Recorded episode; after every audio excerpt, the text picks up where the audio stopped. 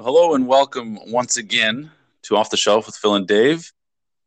I'm Phil, and this week we have coming off of Dave's shelf, uh, coincidentally, actually both of our shelves, uh, 2020's by Christopher Nolan. Dave, how are you doing, buddy? Thank you uh, for uh, presenting us this uh, challenging film this week. And uh, I have to ask, of course, beyond the challenge, uh, why this movie and uh, why now? Yeah, no particular reason.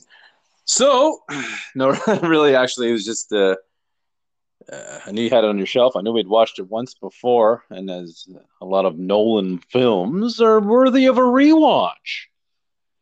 This one's certainly probably the most required movie of his to watch a minimum of 10 times to figure out, uh, making Inception look like quite a simple film.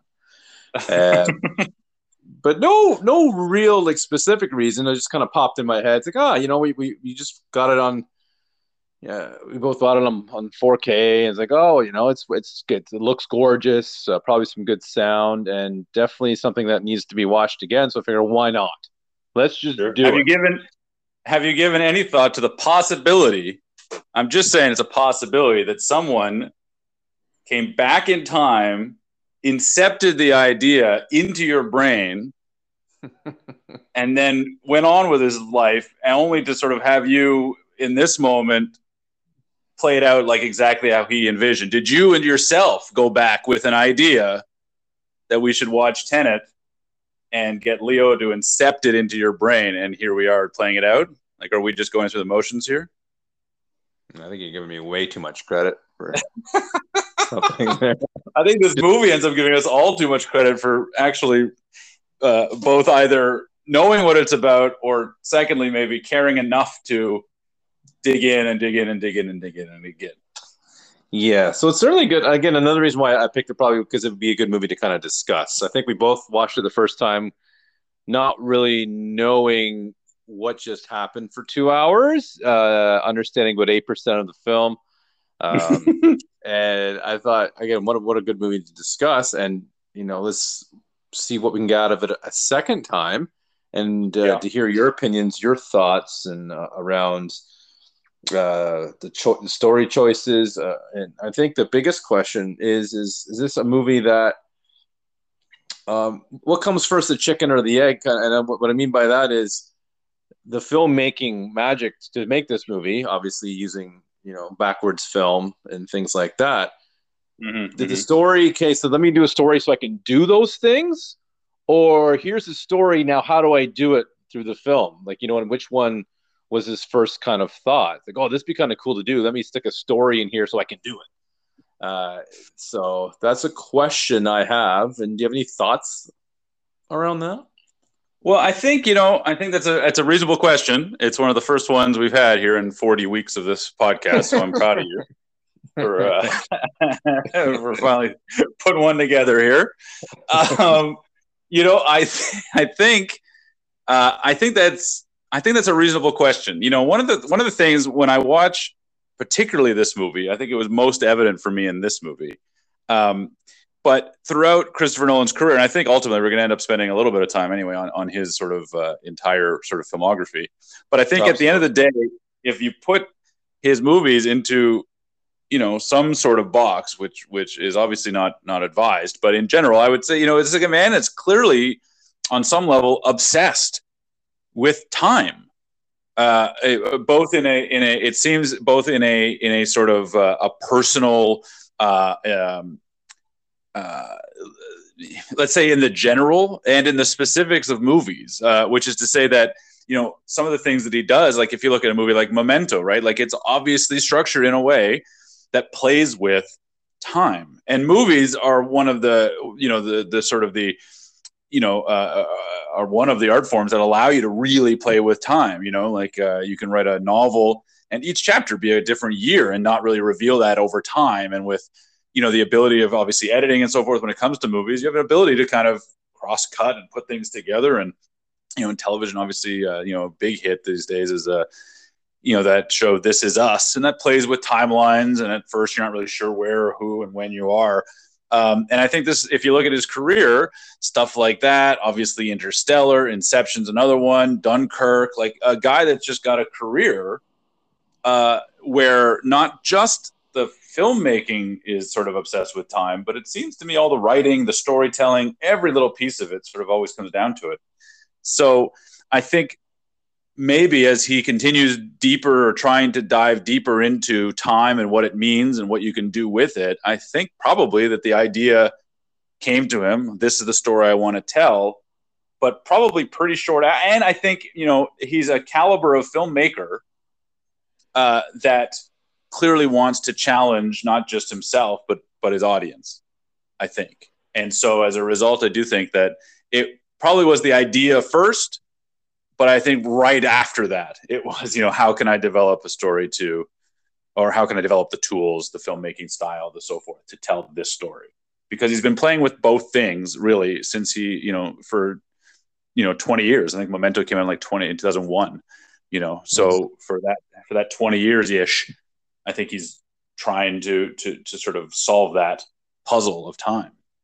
Uh, and my, my question is, is for this to, to make these scripts and these ideas how does he have the time i mean like to come up with like i would think like i don't understand it and i don't mm-hmm. expect that and i know lots of people don't understand it doesn't matter how intelligent you are there'll be certain levels of understanding of this film and i'm, I'm consider myself somewhere not. no uh, somewhere in the middle with, with sure. level of understanding with uh, but he must understand it and how much time does it take for him to figure all this out? That's it makes sense, or we, or does he do it in a way where we just we make it make sense? I don't know. Like there's six versions of of Neil, and there's four versions of this person. One guy's going this way, one guy's going that way.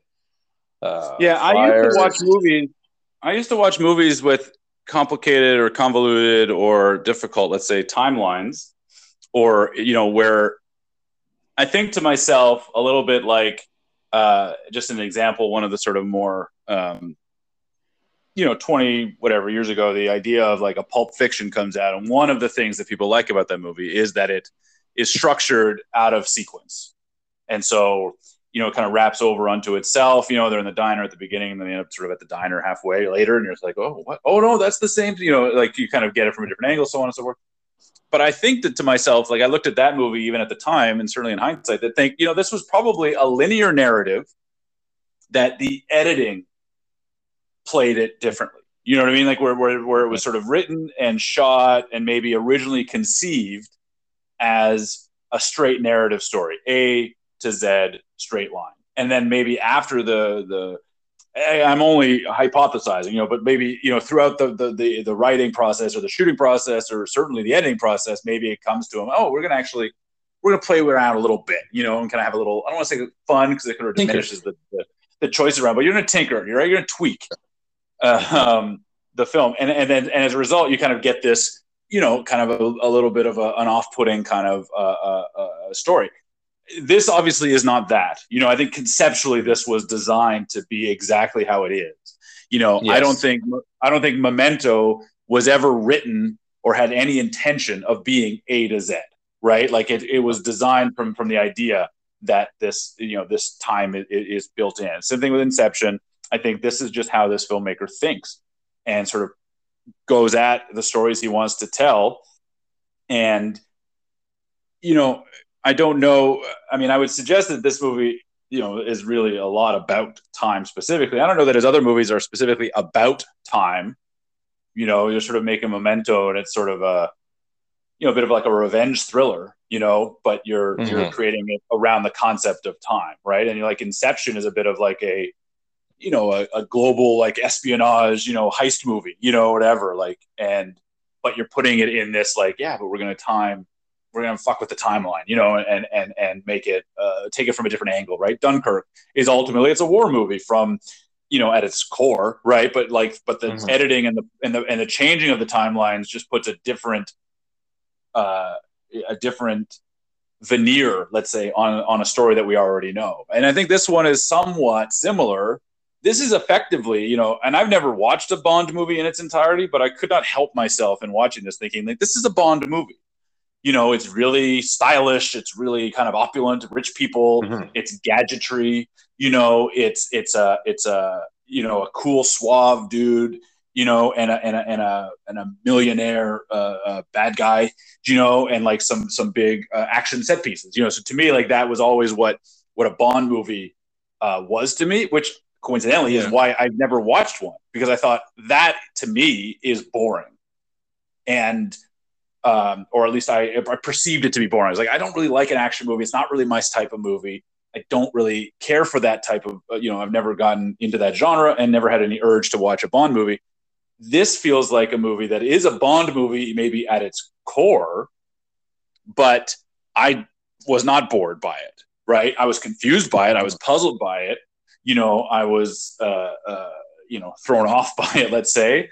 Uh, and in some cases, maybe even a little turned off by it but I was not really bored with it, and I kind of ended up kind of getting into the overall. And I think that's a product of the fact that it was elevated out of the Bond movie predictability by the time and the shots and the way in which that, that sort of manifested itself. Does that make sense? I'm not sure if I articulating, but like it just feels like it's elevated versions by messing with the time.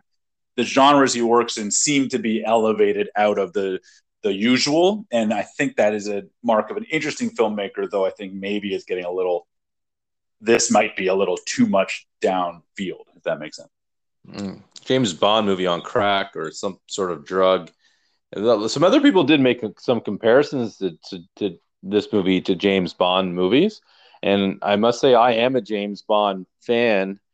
Uh, not hardcore. Like I haven't kind of a of the fan of what I've been exposed to at my during um, my current time. Like I didn't I didn't see any any of the movies before Pierce Brosnan. 'cause It wasn't uh, so I didn't go back and watch them. I'm not that level of fan, but I'm a big Daniel Craig uh, era fan for the most part. Okay. Sure. Really, really enjoy him. I, but I'm, I'm also a big fan of Daniel Craig. I just think he just has that. I like the rugged kind of uh, James Bond versus the suave ladies man that, that Pierce Brosnan brought to the to the table. And not that I did enjoy some of the Pierce Brosnan ones I did, but I definitely got into Daniel Craig. But even even the Daniel Craig Bond films, I didn't really feel were James Bond films. So uh, again, so that's maybe the reason why I didn't really associate this with Bond move like a Bond because the Bonds I've seen I don't really associate as Bond movies because uh, they got a little less gadgetry, though they kind of brought it back a little bit. It's kind of uh, Okay. uh, and same as Mission Impossible too. I guess you can kind of go up the down that road too, um, a little bit as well. Um, you know, um, but you're right with, with a lot of things you said. I mean, uh, this. I mean, these movies that uh, Nolan and I do want to just kind of say one thing about time, if I if you can give me a minute. Uh, is I remember when I was young and probably early teens or so, watching the Back to the Future series, which is a very good movie that kind of plays with time in Certainly. more of a kind of funny way, uh, not comedically funny, but not too serious, of course, but serious Sure. at the same time. And I was so confused with the second one. The first Yeah. time I watched it, Back to the Future 2, I'm like, this, I don't get it. I totally didn't get it. And Yeah. watching it now, it's like it's it's very simple to follow at this point, right? The alternate uh, 1985 caused by by Biff going back and changing. So, you know, it all makes sense. But I mean, that I don't think I'll ender, ever understand this movie. I've done some reading about it because I mean, I've seen the movie. There's no spoiler alerts. I kind of I know what's going on. I kind of just want to fill some holes so I don't have to watch it 43 times. So, and I guess it begs the question: Is um, is it a film? Is it a good film? I think is the biggest question. We can compare it to other genres, other types of movies, and such like that. But on its own, and I mean, I think we both are fans of the filmmaker. Uh, Yep. I think Interstellar is one of my favorite movies. Inter- and Inception, I love. Uh, I watched Memento, with- Memento with you. I enjoyed it. Um, Dunkirk, I enjoyed. Probably watch that again sometime soon. Um, Batman, some of them I didn't like originally, kind of, eh, and then when I rewatched them, I thought, you know, this it was it was good. It was I enjoyed them for the most part. So there's not really much he's put out there uh, that I don't like, and I like a little bit of not maybe not to this level. Uh, but Inception, uh, especially with the soundtrack that he can put together, um, Interstellar, it, it, tickles my sci-fi. You know, uh, mm-hmm. so I, I, I, get that, and I, like Matthew in it. I like the, the, the actors that he gets in it. it's pretty safe to say he goes back to the well uh, with a few of his actors, and and I don't have an issue with that at, at all. I was surprised not to see Tom Hardy in this. Uh, but we do see a, a, few guys that were in uh, Inception, and I like seeing Pattinson. Um, not a, a, big fan. I haven't seen him in a lot of movies, but I, I have a. Uh, I know I, I kind of like him. I don't know. Why. I always had this like I've never seen Twilight, but I've seen a couple other movies with him in it. Remember when? I think yeah. was a movie that I oddly enjoyed and wasn't really expecting to enjoy. Uh, but this guy, you know, has the guy uh, even one of the smaller roles I've seen. Um, I believe it's the Indian actor who was on the boat at the end, uh, Himesh Patel. He's uh, oh, yeah. he, I think, believe he was in, in Inception. Of course, Michael Caine. Uh, yeah, yeah, and, been in, uh, in uh, many, many Christopher Nolan. Many, yeah, he's in a lot. He's in like Interstellar. He's in Inception. He's uh, in this. So Prestige. Yep. Yeah. Now, this movie, I didn't really understand what Michael Caine was saying, and I love Michael Caine, but I'm not sure if he had, had a stroke a few weeks prior to this film. But I, I think I find him as he's gotten older, his accent, maybe for me, has gotten thicker or something. Um, but uh, I didn't really quite. But he's saying he plays almost the exact character he did in Inception. Mm-hmm. So it's it's just kind of a, a shout out, or uh, I'm buddies with you. This you're going to be. I love again. I like Michael Caine. Let's just let's be clear about that. Um, oh, I think he's I, great, and I think you know I like that that Nolan's got this troupe of actors. I mean, I think you know ultimately, you know, I think he's he's a phenomenal filmmaker. You know, at at its core, you know, regardless of the the uh, connective tissue of the movies, right? Whether I loved The Prestige or didn't, you know, or whether I loved this or didn't, or whether I loved any of the movies, you cannot I cannot disregard the craft that these movies are made with. You know, the care, the level of detail, the specificity yes. of it, the scope of it, the performances. You know, he, you know, none necessarily um, like pop off the screen to me, particularly in this movie, but even in Inception, right? Big cast, but I couldn't like give you five lines in Inception, right? It's just like it's a it's a he makes these movies that are like total experiences where mm-hmm. you know, I tend to when watching a movie look at each layer, let's say, you know, so like I'm I'm trying I watch movies, I get interested into performance or writing, clever lines or shots or you know, whatever the case may be but like each sort of uh, quadrant or each piece of the overall puzzle. And what I find with his movies, maybe more than than most, is it's an onslaught in, in, in a great way. But it's like I couldn't really parse out anything because they all seem to be of a piece. In that, uh, you know, there's not a performance I could tell you. I couldn't say that you know Washington as the protagonist was really good in X scene or really delivered the goods in this mm-hmm.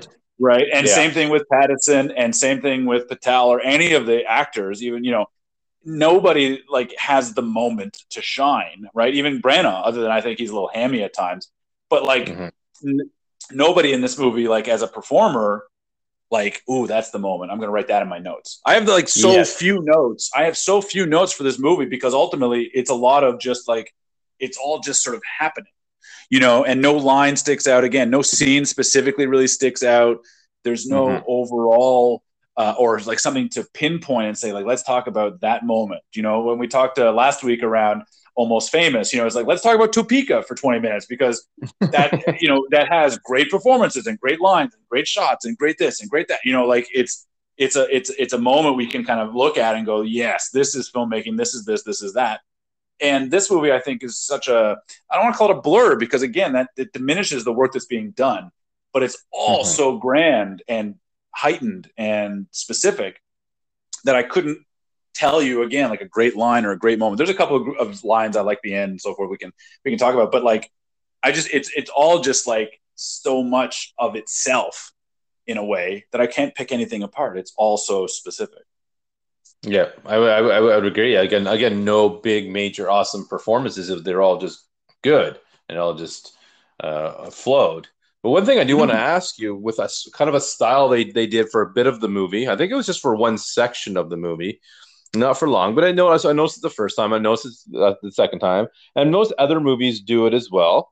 And I want I want your opinion on how what you think of when they do this is when they're telling a story while it's getting acted out, act out, you know. So it's how this is how we're going to do it.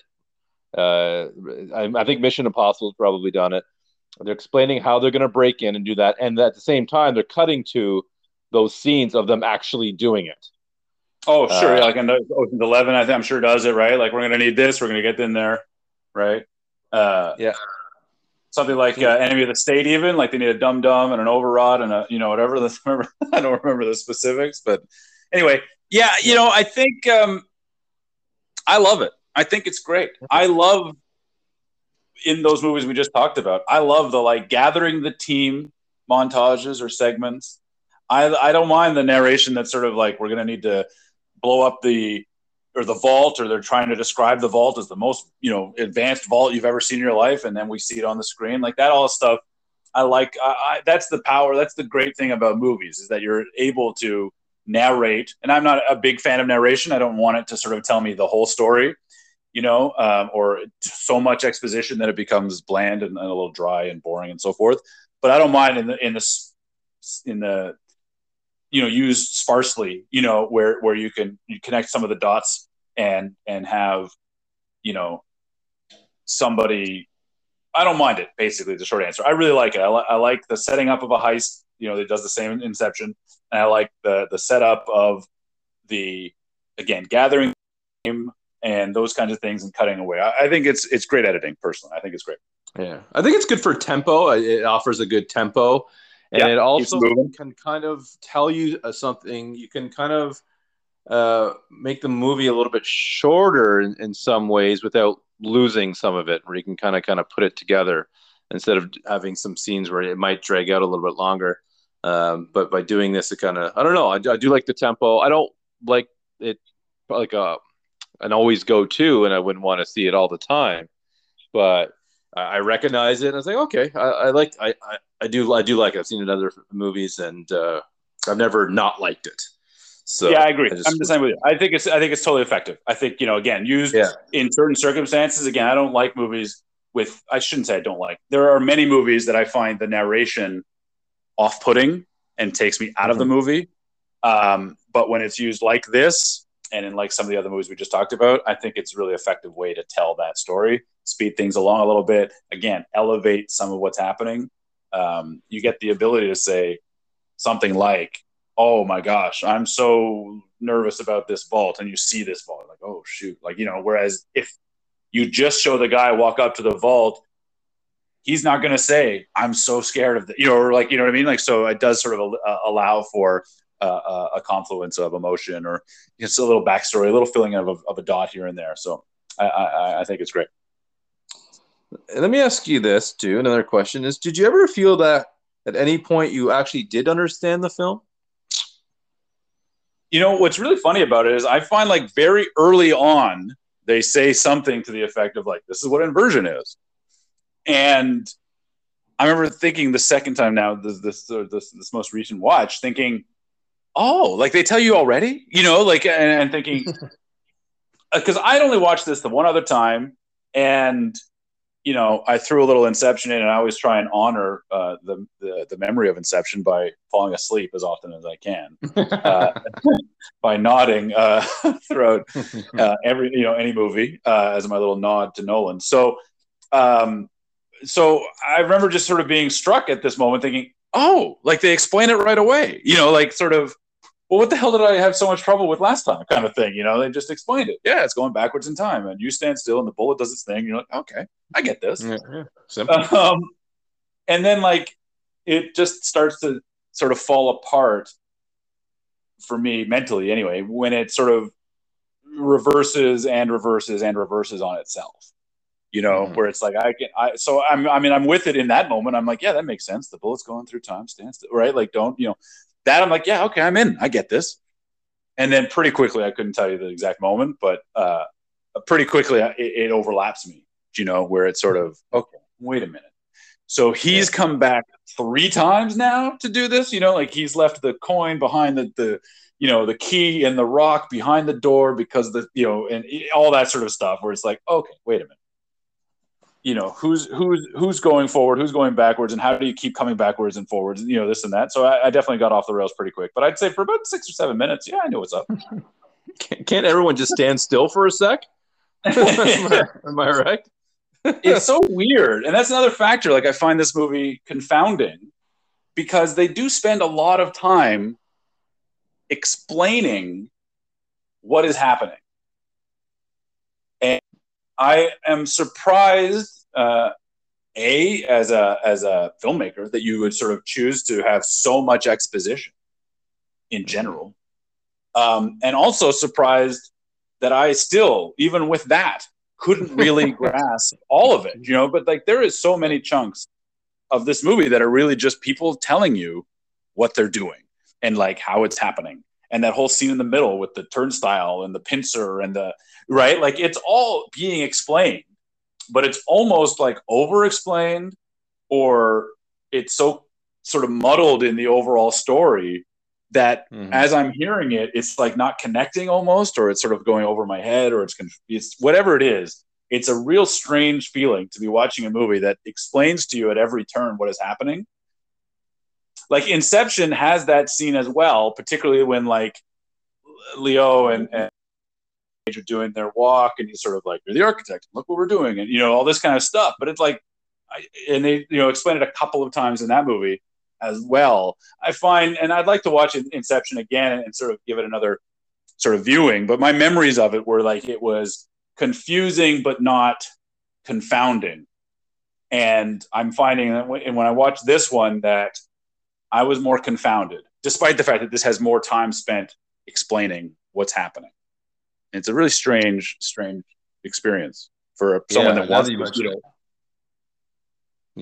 Yeah, now you mentioned that they do spend some time explaining it. But one thing I do want to kind of point out with with a couple of Nolan films is, and it just kind of I don't know, it just sticks out to me. And it's like they do all this explaining of all this stuff, but the main thing that makes this all happen uh, the turnstile, I guess, it would be this movie, and then Inception would be what puts them into that sleep.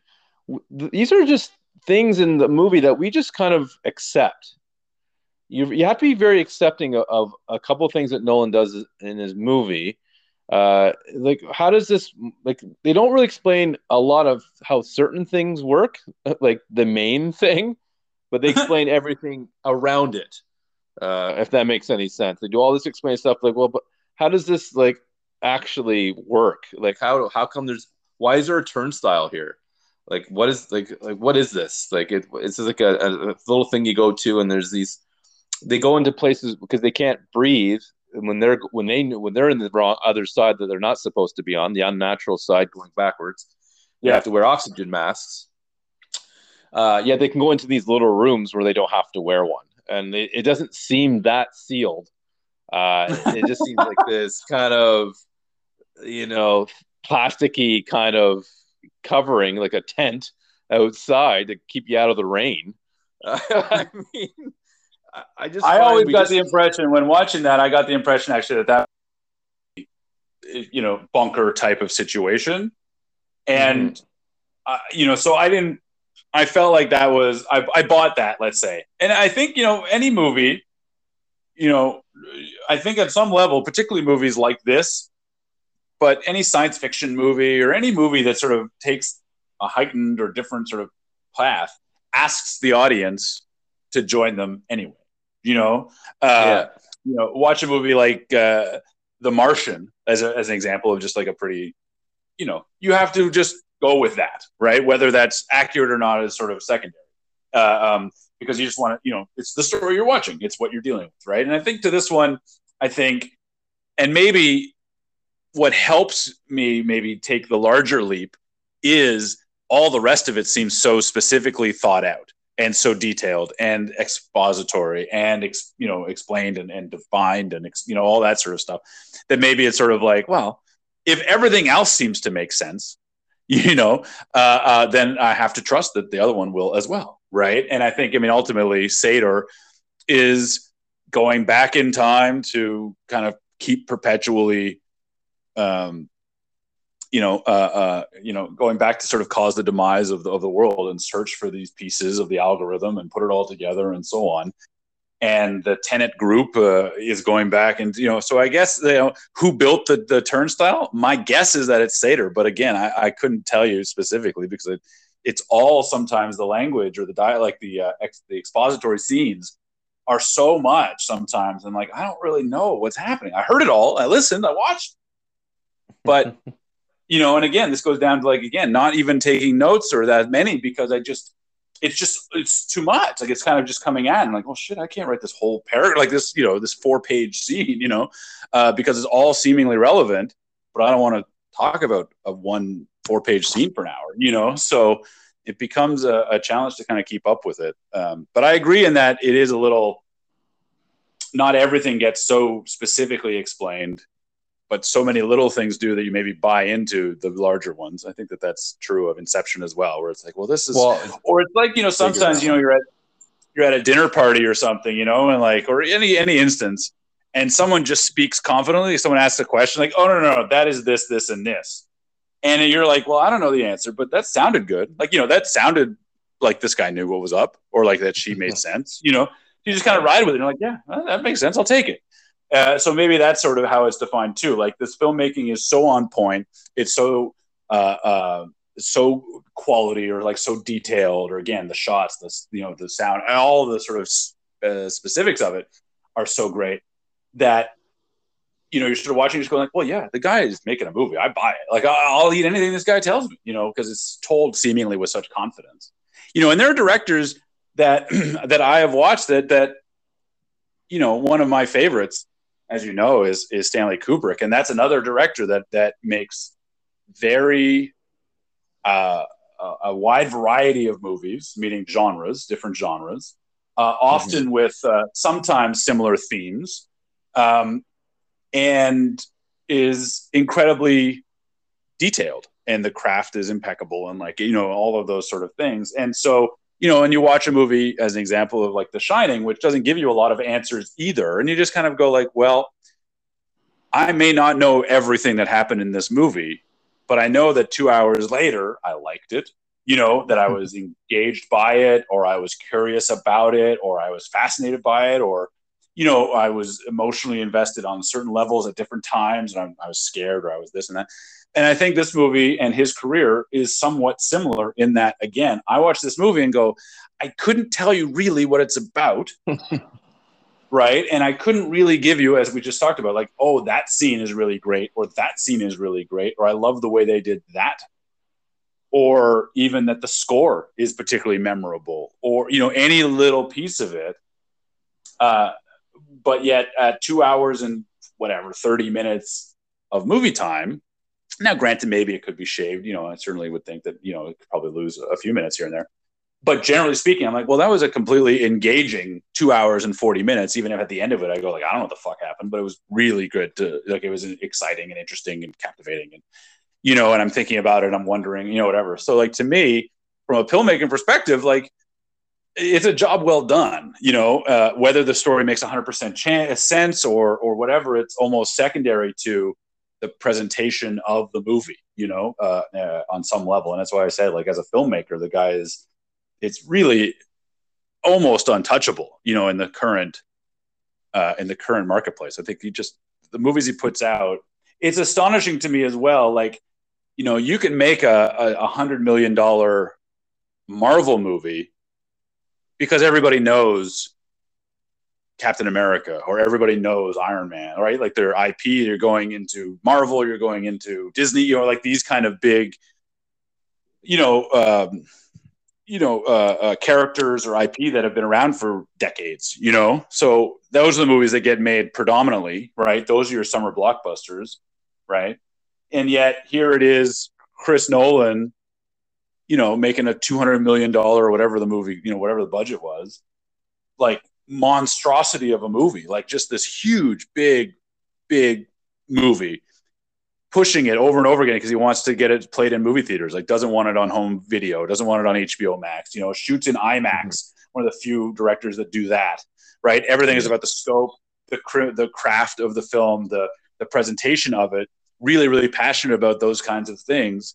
Uh, so it's just a, a, really a really unique singular voice and i kind of lost the thread a little bit but but he he's impressive in all of those manners even if the movie sometimes like yeah, it's good. It was good. I liked it. But the ability to get that kind of budget to tell a story like this with no real star names uh, is impressive to me and, and and considering other directors are doing marvel movies and so forth this is like a Bond movie, but without the Bond. And I think that's interesting because the Bond movie is going to make a certain amount of money based just on the fact that it's a 007 Bond movie. Or it's got mm-hmm. Daniel Craig, this huge celebrity superstar guy. This movie has nobody in it, right? Like Denzel Washington's son, who's talented, he's great in BlacKkKlansman, you know, like he's a good actor, right? And and Pattinson, you know, fine in Twilight. I agree with you in that I think he's probably got uh, I think he's made his money uh, off of uh, you know that Twilight movies that mm-hmm. he can maybe now be a little bit choosier and work with interesting directors, right? Whether it be Christopher Nolan here, he's working with uh, Matthew Vaughn on on uh, the Batman, right? He's doing uh, he did a couple of movies with David Car- uh, uh, uh, David Cronenberg, right? Cosmopolis and a few others. So and a map of the map to the stars. So you know, a guy that now is like, well, I made my money doing the big, you know, uh, uh, you know, studio blockbuster thing. Maybe I'll now want to work with some more interesting directors. So I think he's got an ability. I think he's pretty good in this movie, and uh, and has a you know a good career ahead of him. Um, but again, that's not a movie that you give you know a two hundred million dollar budget to, right? But somehow Nolan, just by virtue of being such a specific filmmaker, gets that kind of money. I'm impressed by. Well, I think a couple of things I want to say about that is what we talk about. We're Marvel movie gets you know because it's Marvel, and then you get um, movies that have specific uh, like James Bond, like you mentioned, you get certain people.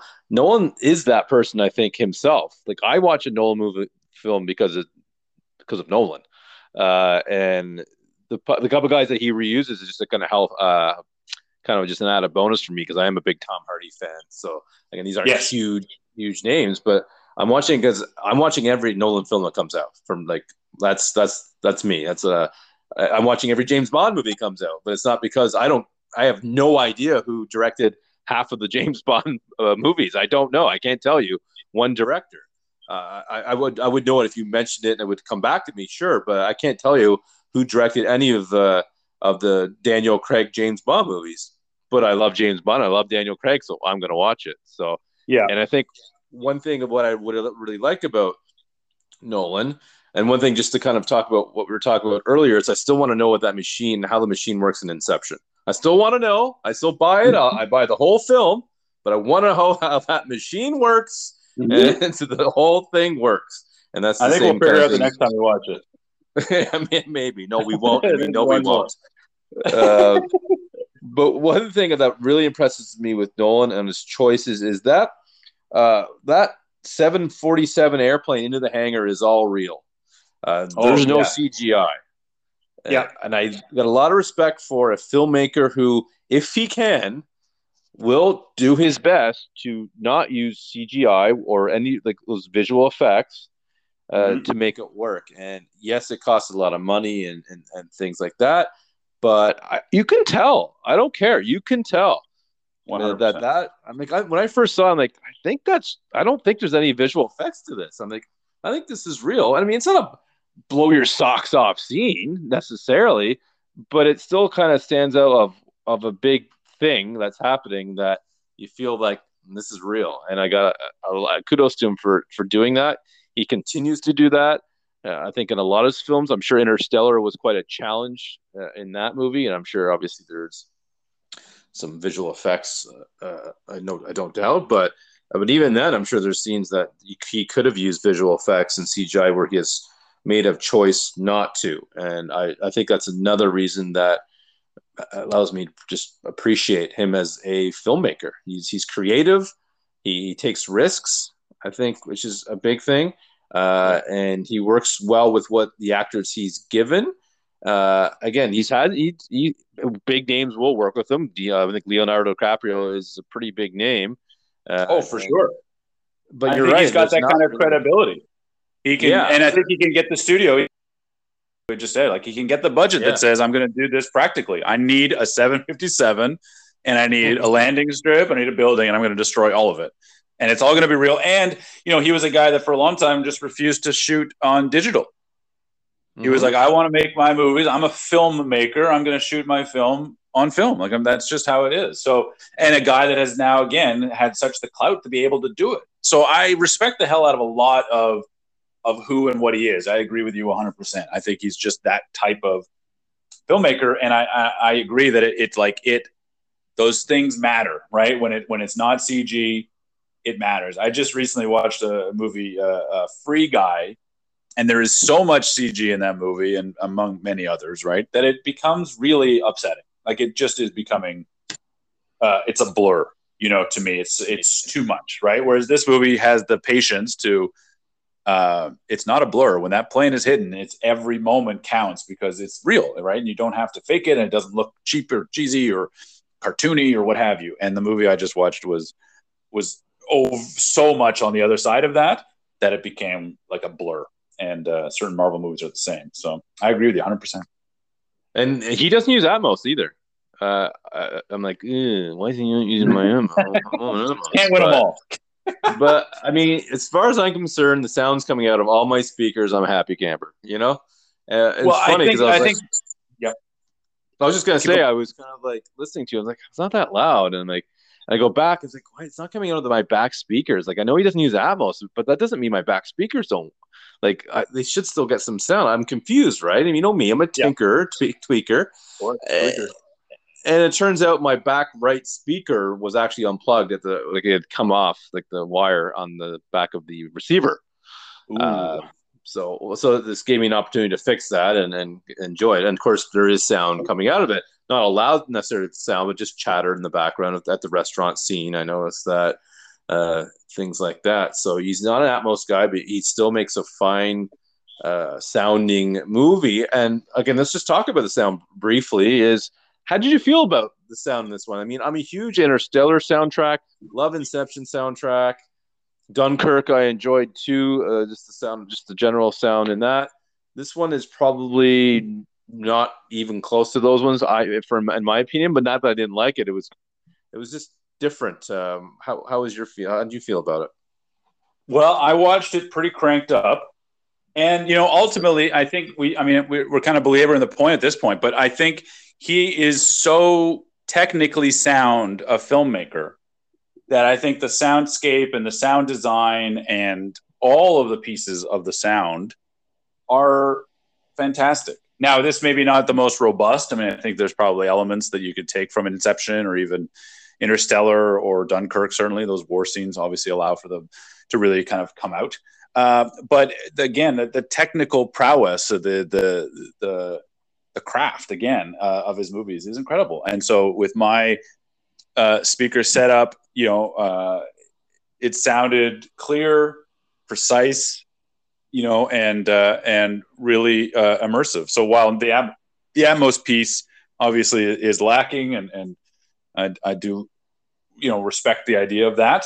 Uh, a solid five one mix or or, or seven two, whatever you you know, goes a long way for me. And and you know, he continues to put out this, you know, these great sensory experiences. You know, I think it's it's the same with your sort of visual, right? Like shooting those scenes in IMAX frame on mm-hmm. the sort of you know on the water, like the big expanse, even the opening sequence in the in the opera house in Kiev, and you know just the you know the size and the scope of it, right? So again, from a visual perspective, you're just kind of uh, an onslaught of beauty, you know, on some levels, you know, like again, out on the water, you're the expanse of it, the opulence of it, the scope of it, you know, and again, Inception, some of those scenes and sequences, right? It's just like, holy shit, like you're just sort of a, a, a, a feast for the eyes, you know, and then you get into the sound and you're like, well, shoot, I'm, I'm in it, you know, I'm surrounded by it, I'm feeling it, I'm hearing it, all the pieces come together from a technical perspective, which is why he's won, or his films have won so many sort of technical Oscars, or certainly have been nominated for those technical Oscars because they're all just made with such precision it seems and this was no no different for me uh, maybe not the the most let's say, uh, of his mm-hmm. uh, of but but uh, no denying, right? Like the, the, that each piece of this movie is is so uh, uh, high quality that it, it really it's it's impeccable. It's true. I mean, he uses like DTS, which is kind of it is it's definitely about they do different things to make the, the sound crisper and cleaner. So it's definitely a good technology. He said he's very good at the technical things.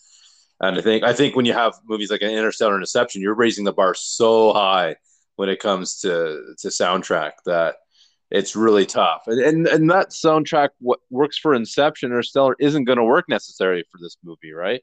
So yep. it, it, it's different things work for and this this what they did with this one works for this movie but I mean, I like Inception better as a movie. I like Interstellar better. So I think it kind of goes hand in hand uh, to why uh, you know why I like Inception more because the story is able to really match the the sound. And this again, this sound matches the story. I'm just not as as um, in it. Uh, you know, as I was uh, on his, in some of the as other movies. So now I do want to talk about the opening scene because I watched the opening scene. I didn't like it the first time, the opera mm-hmm. scene, opera house scene.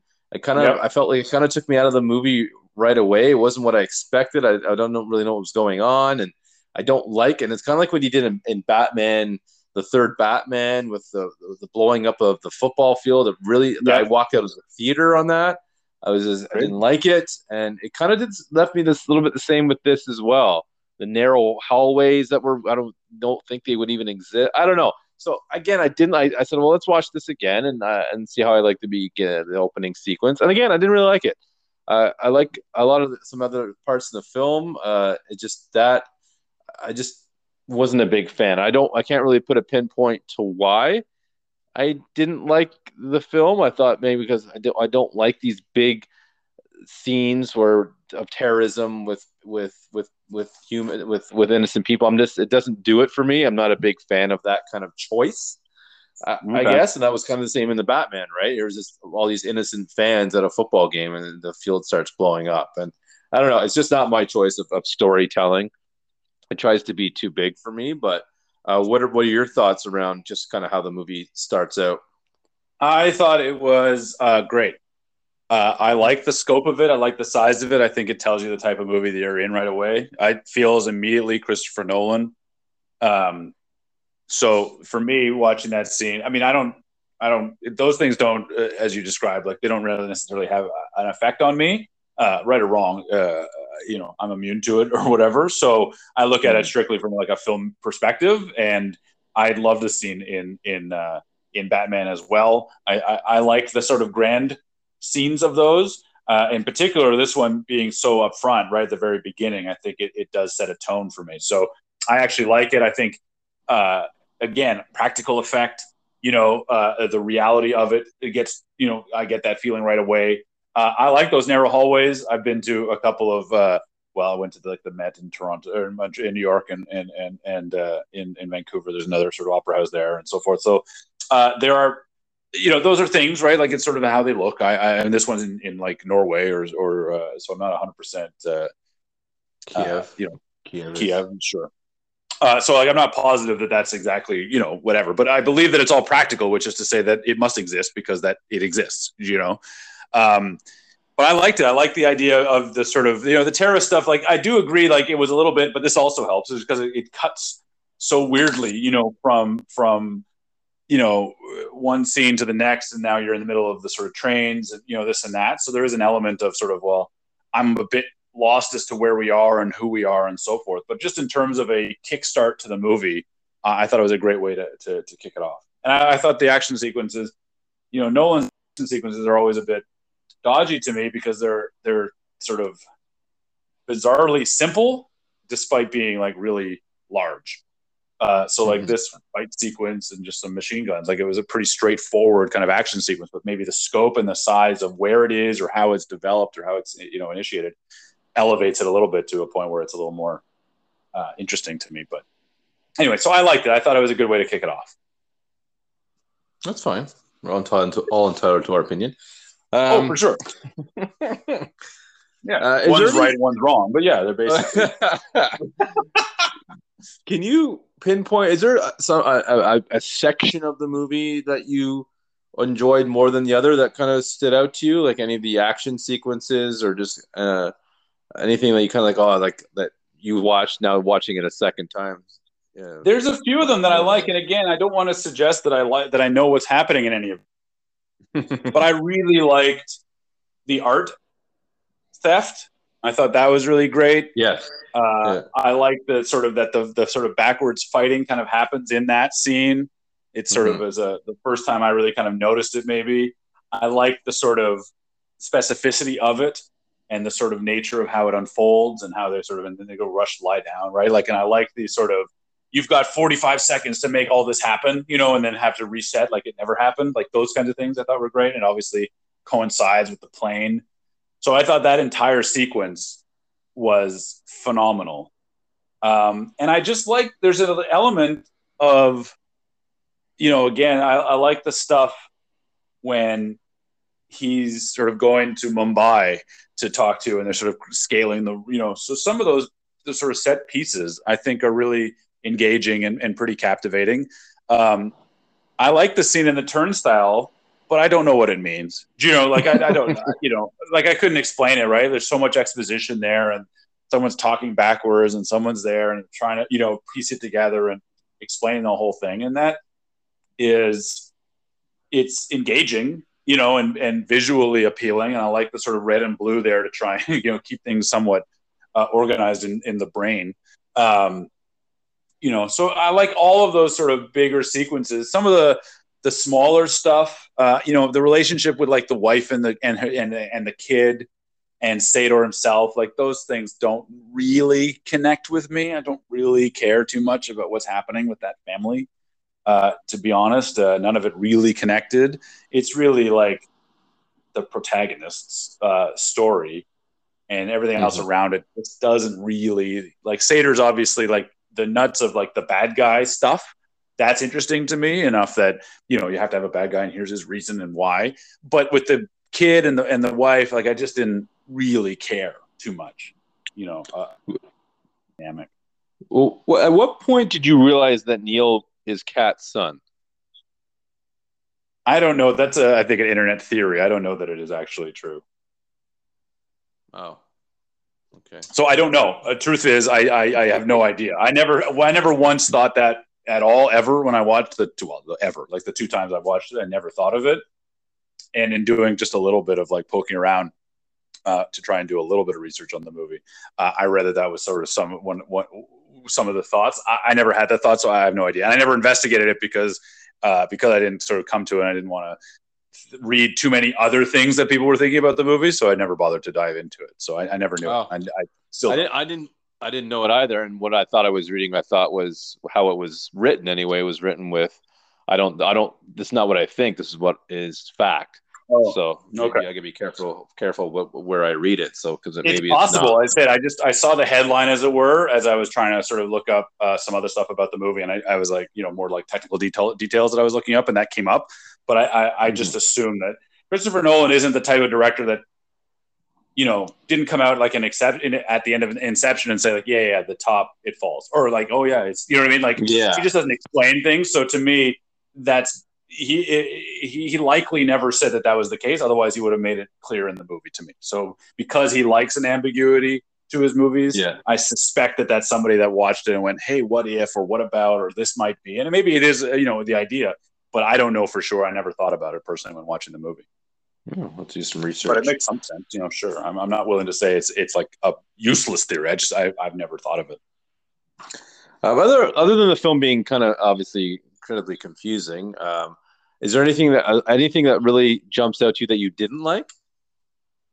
Uh, I think it's a little too long, mm-hmm. and I think because I don't particularly care about the family dynamic, mm-hmm. but and I found that that some of those scenes were a little too overwrought. You know, I think overperformed. Yeah. I thought she she was a little overmuch, and I thought he was very much over, sort of overdone. Uh, Kenneth Branagh. So I think like he yeah. played the bad guy, whispering, you know, and then like the sort of screaming and like some of those things. So I thought those two performances and the entire sort of family kids uh, subplot didn't really connect for me. I recognize that it's part of the overall, and I don't necessarily want you to excise it. Like, you know, I think it has to be there, but it just didn't connect for me, you know. Um, yeah. And so all those scenes just didn't really ever ever uh, put it together for me. So those those ones are the, are the big ones. And then, truthfully, the end, you know, that sort of last sort of battle sequence that went on for, you know, whatever, 15 mm-hmm. minutes, 20 minutes. Um, those big epic battle sequences don't do much for me generally. Mm-hmm. So when I see big seas of people, now again, because of the nature of the type of filmmaker he is, I'm sure that most of those were real people doing real things and so forth.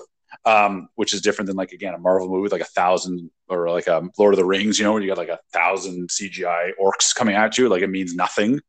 Um, mm-hmm. I kind of buy that this was all like legitimate, but it sort of dragged a little too long for me. Although uh, I really loved uh, some of the last uh, dialogue bits and so forth uh, between the two.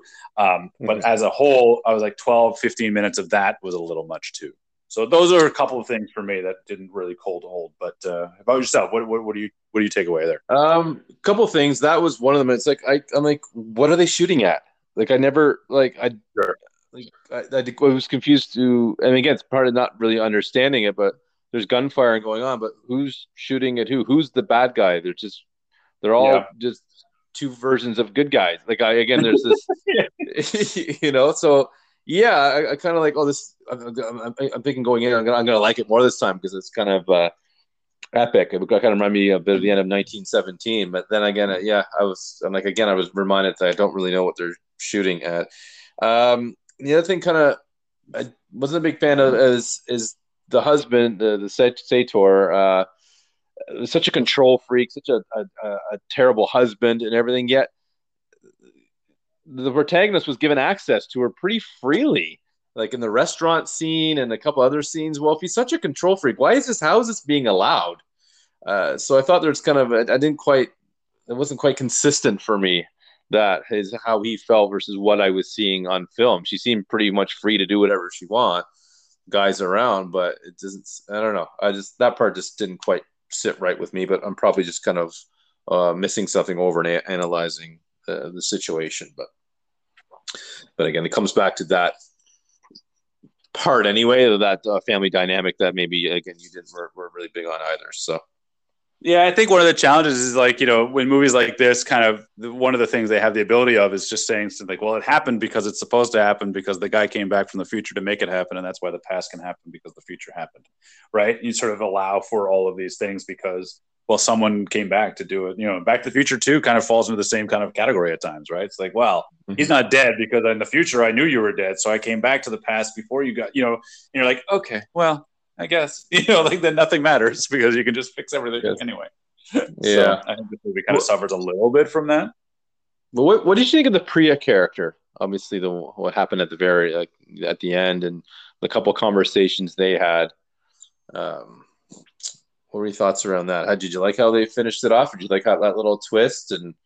Uh, I, I like I like the revelation of that. I like the, all of their scenes. I like their scenes in Mumbai. I like the sort of the release, you know, the sort of realization that she was re- kind of running the show. Uh, I yeah. like the the setup of that. I like the sort of like this is the beginning of a or this is the ending of a beautiful friendship, or like the sort of play off of the Casablanca stuff with the protagonist and Neil. And so I, I mean, I, there's elements in there that I really think are like.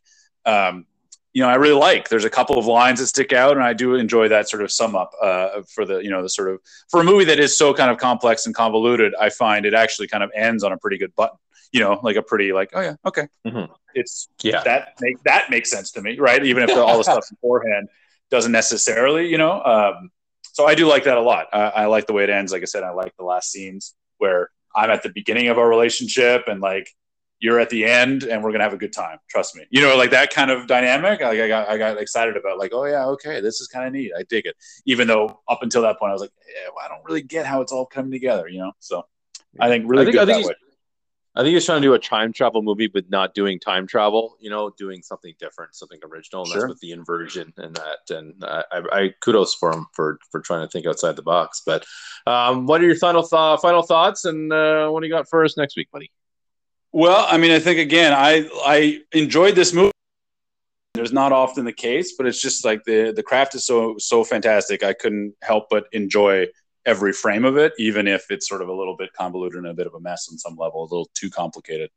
Um, so I, I, loved it, and, I'm, I'm, happy I own it, but I, I, liked it, I should say, and I'm looking forward to more watches. As for next week, I think uh, you know the kids are going back to school, so I think it's mm-hmm. time uh, we go back to school. We're gonna we're gonna look at mm. uh, John Hughes's uh, The Breakfast Club um, next week. Oh, favorite meal of the day.